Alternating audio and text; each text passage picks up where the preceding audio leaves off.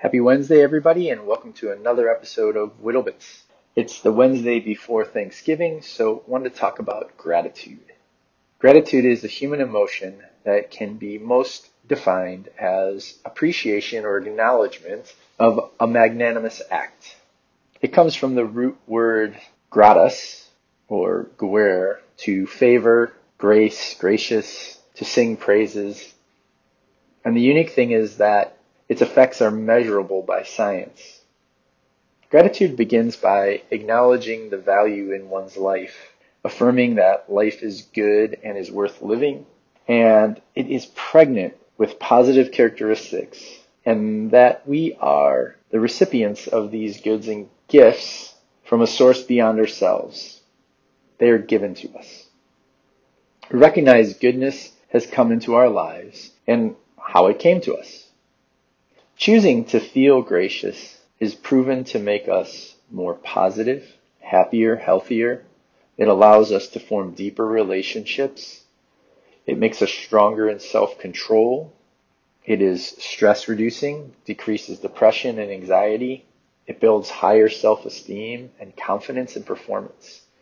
That alone should make us want to do it, but there's more. It leads to a greater morality. It heals wounds creates greater coping skills for life's storms and hardships, and instills a desire to pay it forward, to be more thoughtful, ultimately to be more loving, willing the good of another over yourself. And there it creates a loop of grace where the giver also receives. Science proves counting our blessings builds people and societies that are healthier, more thriving. And if you have the trait of gratitude, you practice it daily as a magnanimous characteristic. And why wouldn't we? With all these benefits. But some of us don't have this characteristic. But you know, there's hope. Gratitude is a choice and an act of the will, and it can be built.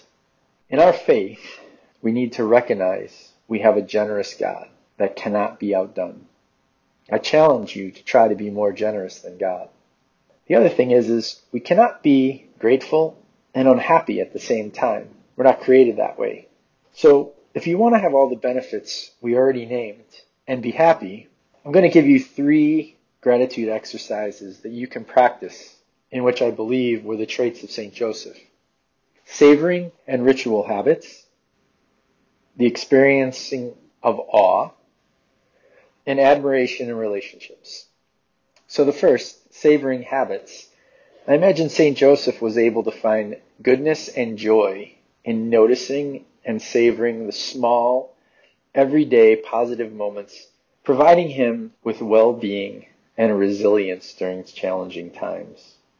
I see him deliberately paying attention and awareness to God's truth and gifts all around him. His mindful appreciation would have made him generous with his time, talent, and treasures, thereby benefiting from the loop of grace and appearing magnanimous to others. Whether this is done throughout our day or in nightly or morning prayer time, the important thing is we take time to make a habit of it by practicing it routinely. With experiencing awe, we benefit from a perceived expansion of time. We feel less impatient and we want to do more for others, leading to preferring experiences over material things. Here we know Mary and Joseph were materially poor, but they were certainly rich in experiences. Visits from angels, 24 hour adoration, their love for each other, recognizing that God's creations are beautiful was a regular practice for Joseph. That awe that he had in being in communion with Jesus and relationship with Mary. And finally, admiration for others. This is an all-consuming attraction, strong desire to give to another. And that was certainly alive and active in Joseph's love and care for Mary and Jesus. Having a great respect and empathy towards them would cultivate appreciation and admiration, leading to positive thoughts and feelings despite the circumstances. So this Thanksgiving, let us embody and practice gratitude as St. Joseph did. Take time before you feast and do a search for Psalms of thanksgiving. and memorize a few. Then the next time you feel upset, unhappy, alone, recite the Psalms, reflecting on the immeasurable goodness of our God.